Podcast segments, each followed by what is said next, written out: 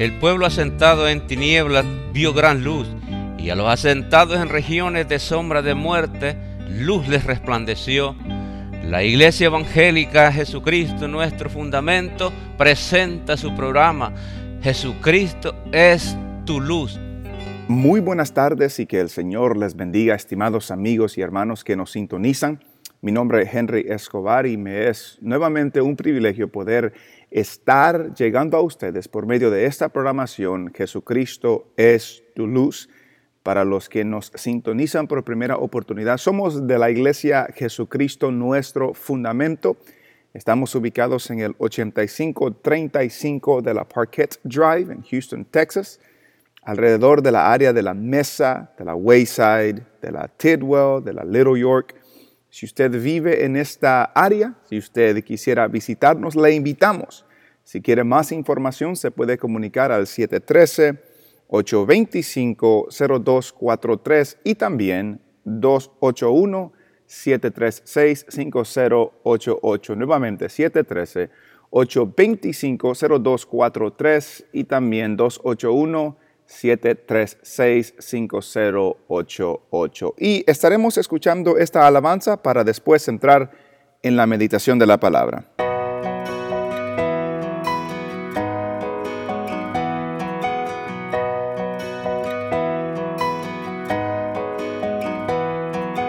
Su gracia nos dio, por mí en la cruz Él sufrió mi pecado lavó, siendo inocente murió. Mi mente no puede entender cuán grande tu amor por mí es. Tu gracia sin fin, moriste por mí ahora estoy, todo lo entrego. Ser como tú es mi deseo. Eres mi único anhelo. Jesús, mi esperanza eres tú. La muerte vencida fue. Mí ya no tiene poder. La cruz me enseña a vivir y amarte con todo mi ser. Tormentas y vientos vendrán, tus manos me protegerán. Tu gracia sin fin, moriste por mí, ahora vivo estoy,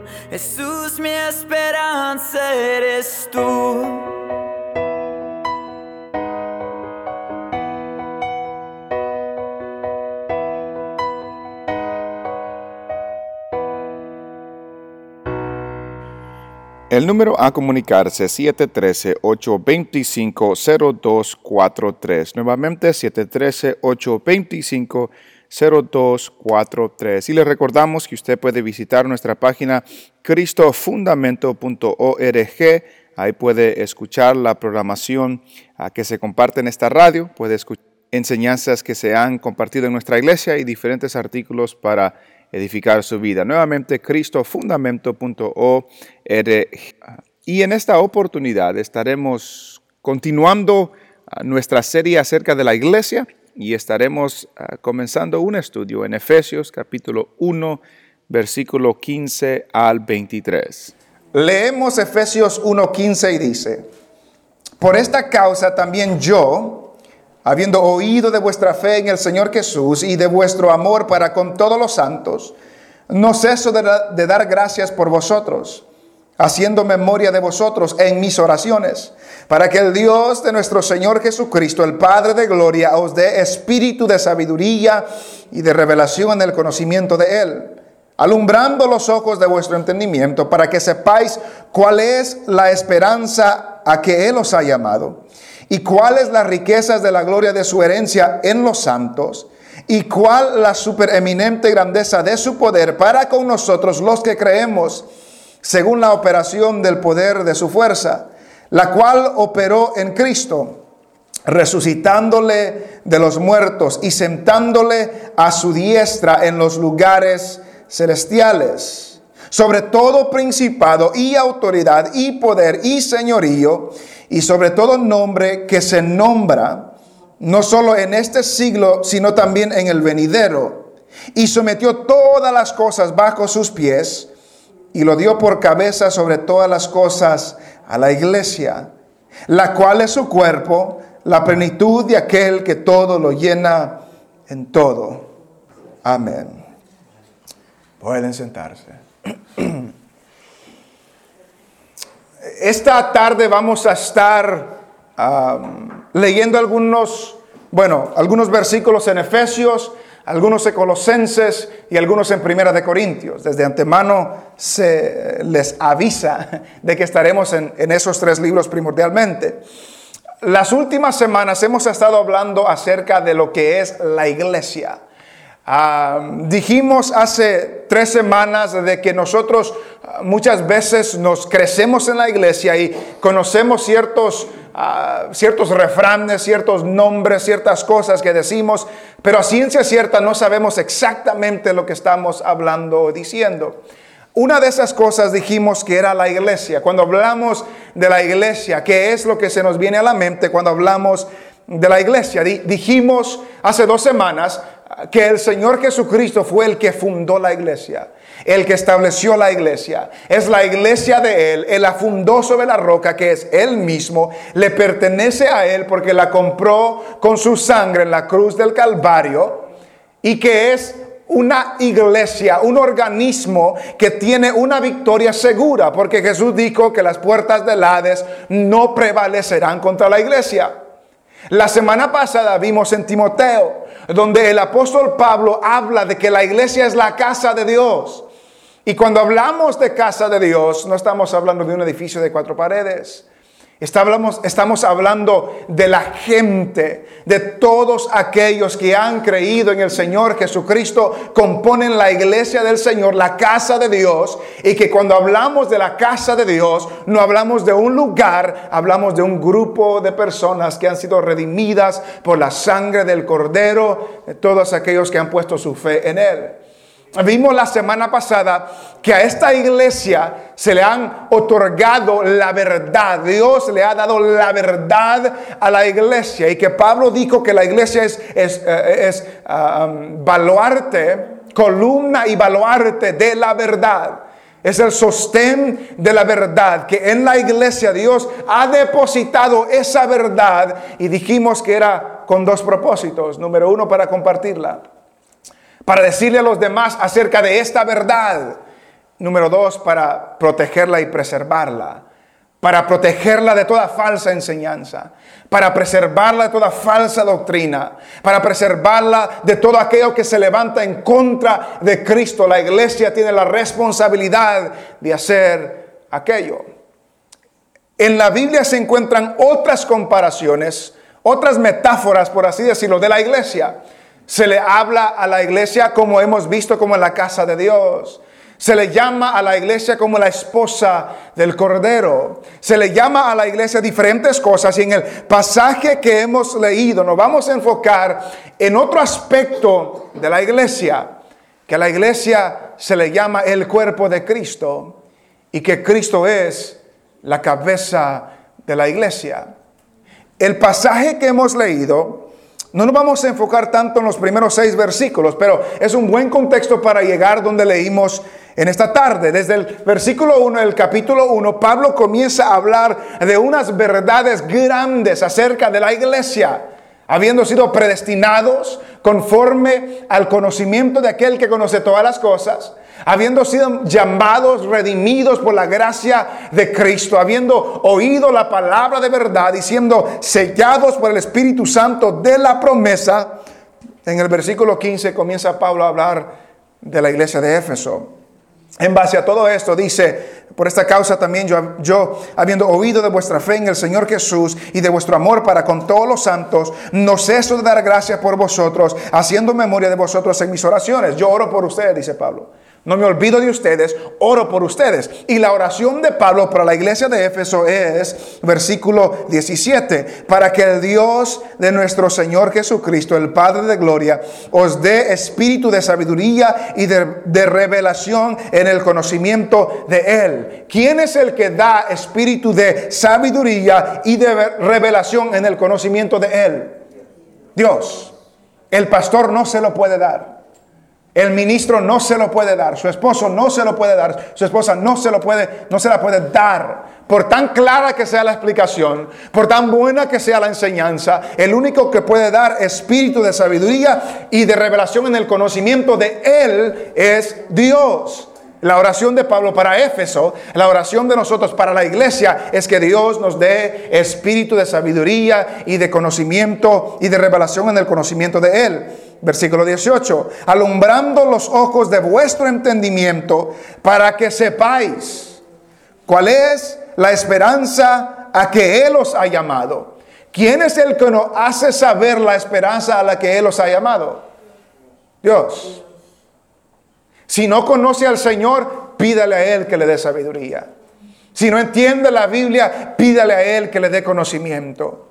Si no entiende por qué estamos aquí, que pídale a Él que le alumbre los ojos de vuestro entendimiento para que podamos saber cuál es la esperanza a la que Él os ha llamado, cuál es las riquezas de la gloria de su herencia en los santos y cuál la supereminente grandeza de su poder para con quienes ¿Para con quiénes? Para con nosotros, los que creemos. Esto tiene que ver con los que creemos. El que no ha creído no entiende, no puede captar estas cosas. Tiene que recibir al Señor. ¿Cuál? Versículo 19. ¿Y cuál la supereminente grandeza de su poder para con nosotros, los que creemos? Según la operación del poder de su fuerza. ¿La fuerza de quién? La fuerza de Dios, el Dios de nuestro Señor Jesucristo, el Padre de Gloria. La fuerza de Él.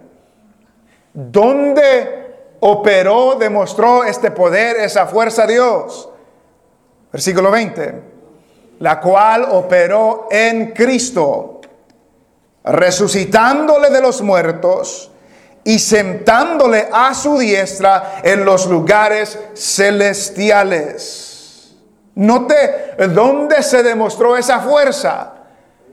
En Cristo, cuando Dios lo resucitó de los muertos y lo sentó a su diestra en los lugares celestiales. Versículo 21. Sobre todo principado y autoridad y poder y señorío y sobre todo nombre que se nombra no solo en este siglo, sino también en el venidero.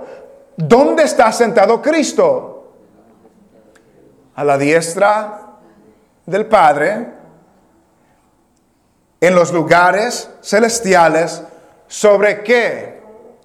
Sobre todo principado y autoridad y poder y señorío. No, note la esperanza de la iglesia. El Cristo de nosotros está sentado sobre toda autoridad, visible e invisible.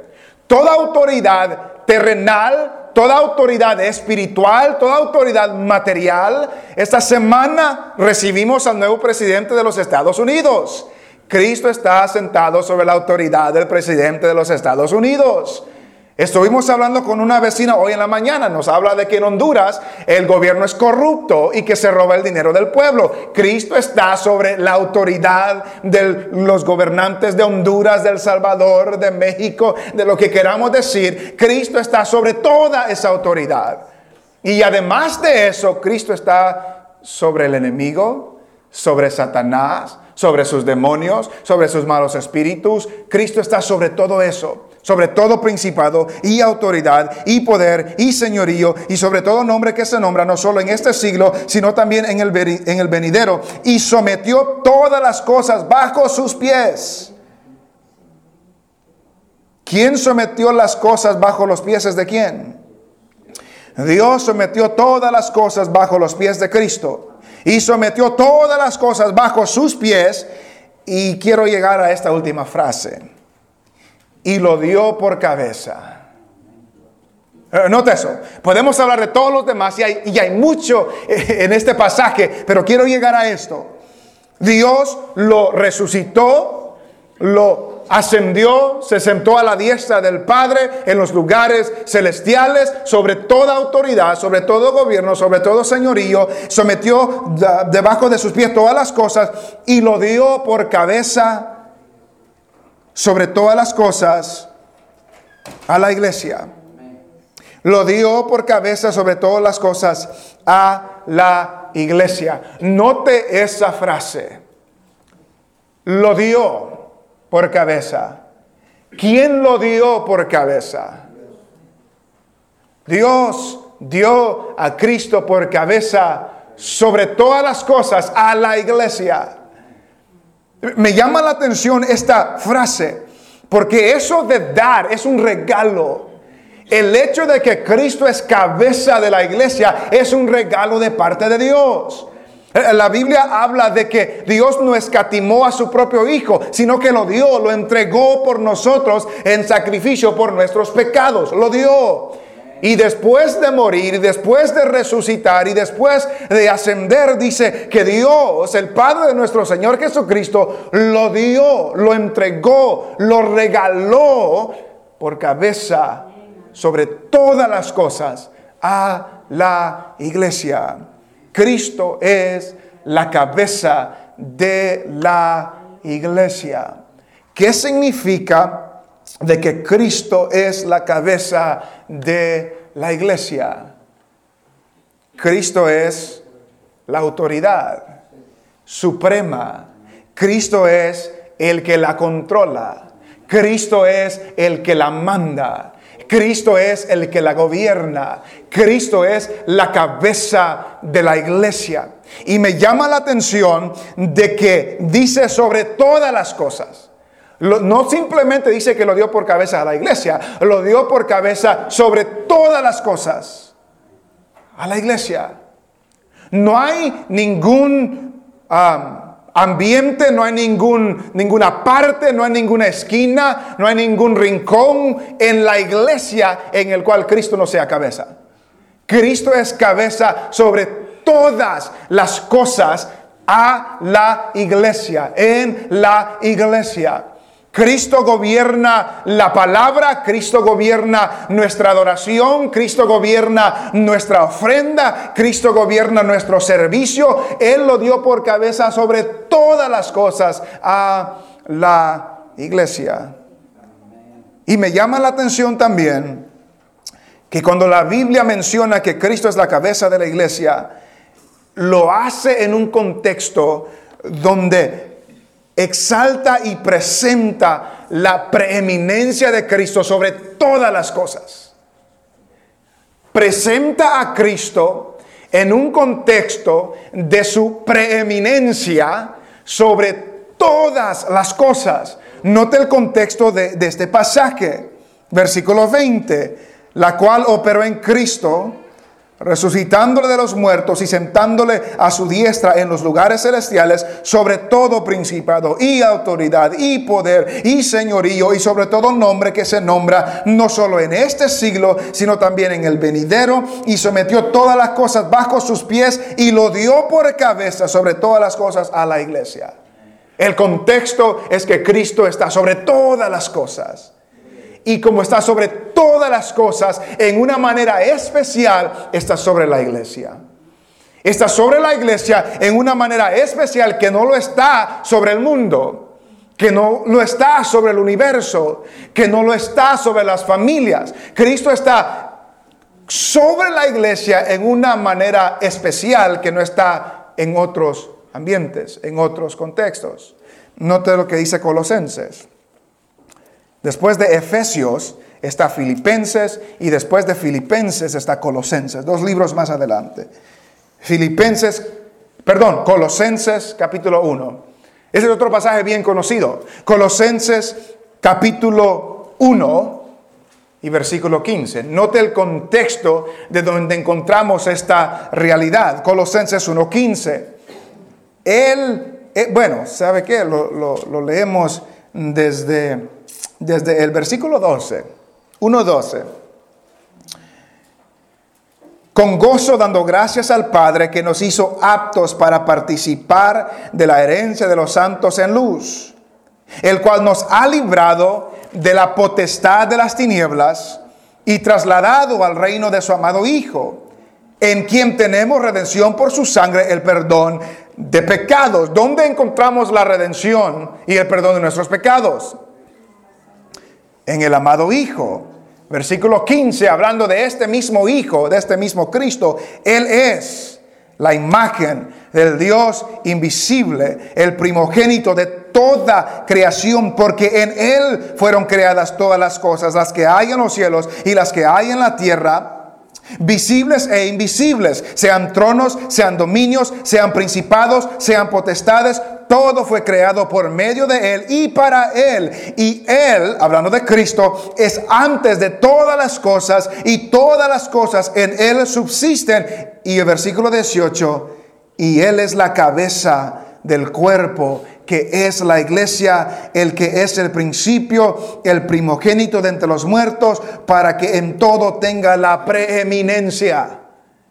Note que las dos ocasiones donde se habla de que Cristo es la cabeza de la iglesia se encuentra en un contexto donde presenta la preeminencia de Cristo. Él es la imagen del Dios invisible. Por Él fueron creadas todas las cosas, visibles e invisibles, sean tronos, sean dominios, sean potestades, sean principados. Todo fue creado por medio de Él y para Él. Y Él es antes de todas las cosas. Y todas las cosas en Él subsisten. Y Él es la cabeza del cuerpo que es la iglesia.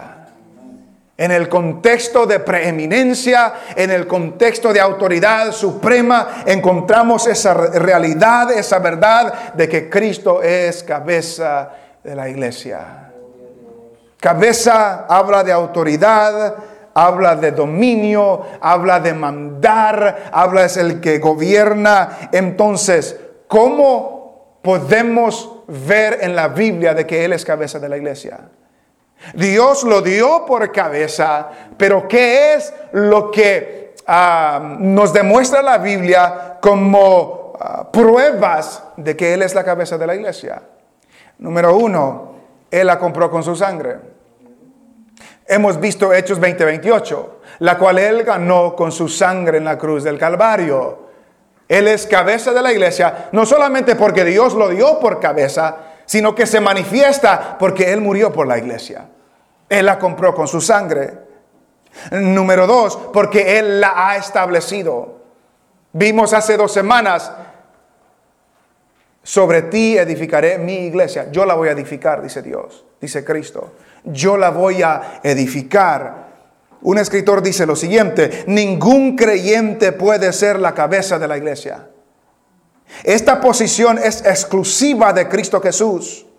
Numerosos líderes religiosos pueden haber fundado iglesias o denominaciones, pero solo Jesucristo es el fundador de la iglesia que es su cuerpo. El tiempo se nos ha terminado. Quisiéramos recordarles que esta programación es patrocinada por los hermanos de la Iglesia Jesucristo Nuestro Fundamento. Estamos ubicados en el 8535 de la Parkett Drive, en la área de la Wayside, de la Little York, de la Tidwell. Si quisiera visitarnos o está buscando una iglesia donde congregarse, llámenos 713-825-0243. También si quiere una copia de esta programación completamente gratis, llámenos 713-825-0243. Y también si quisiera escuchar ah, o descargar ah, esta grabación y otras más, puede hacerlo en la página de internet SoundCloud S-O-U-N-D-C-L-O-U-D.com. Ahí puede buscar a Henry Escobar y escuchar esta programación también. Será hasta la próxima semana y que el Señor les bendiga.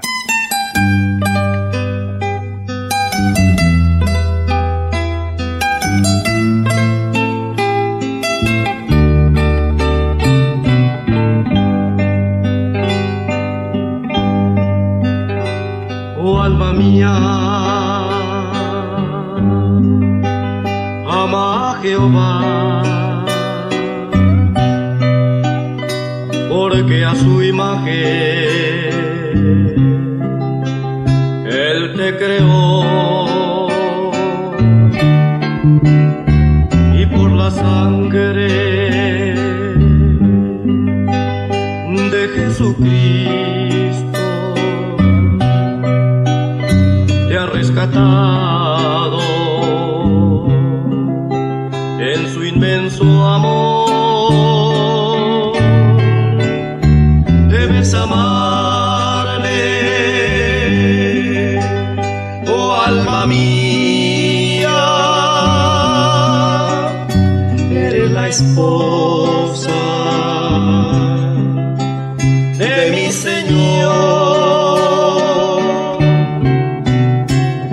eso entrégate.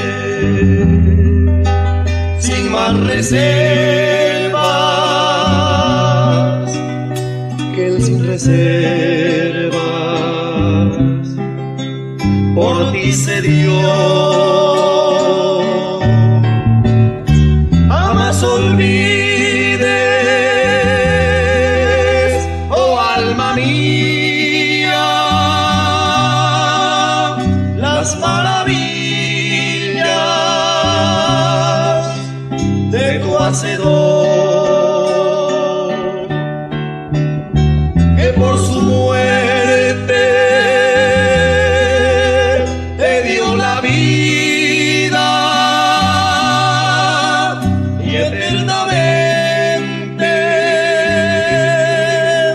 la salvación.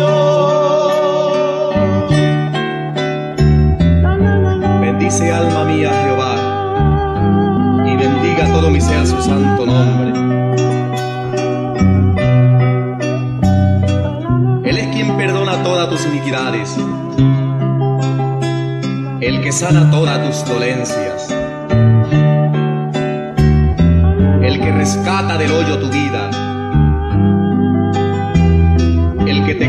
favores y misericordia el que sacia de bien tu boca, de modo que te rejuvenezcas como el águila. Ama a quien tanto Sí, ama a quien tanto, a ti te ama. a ti te he amado.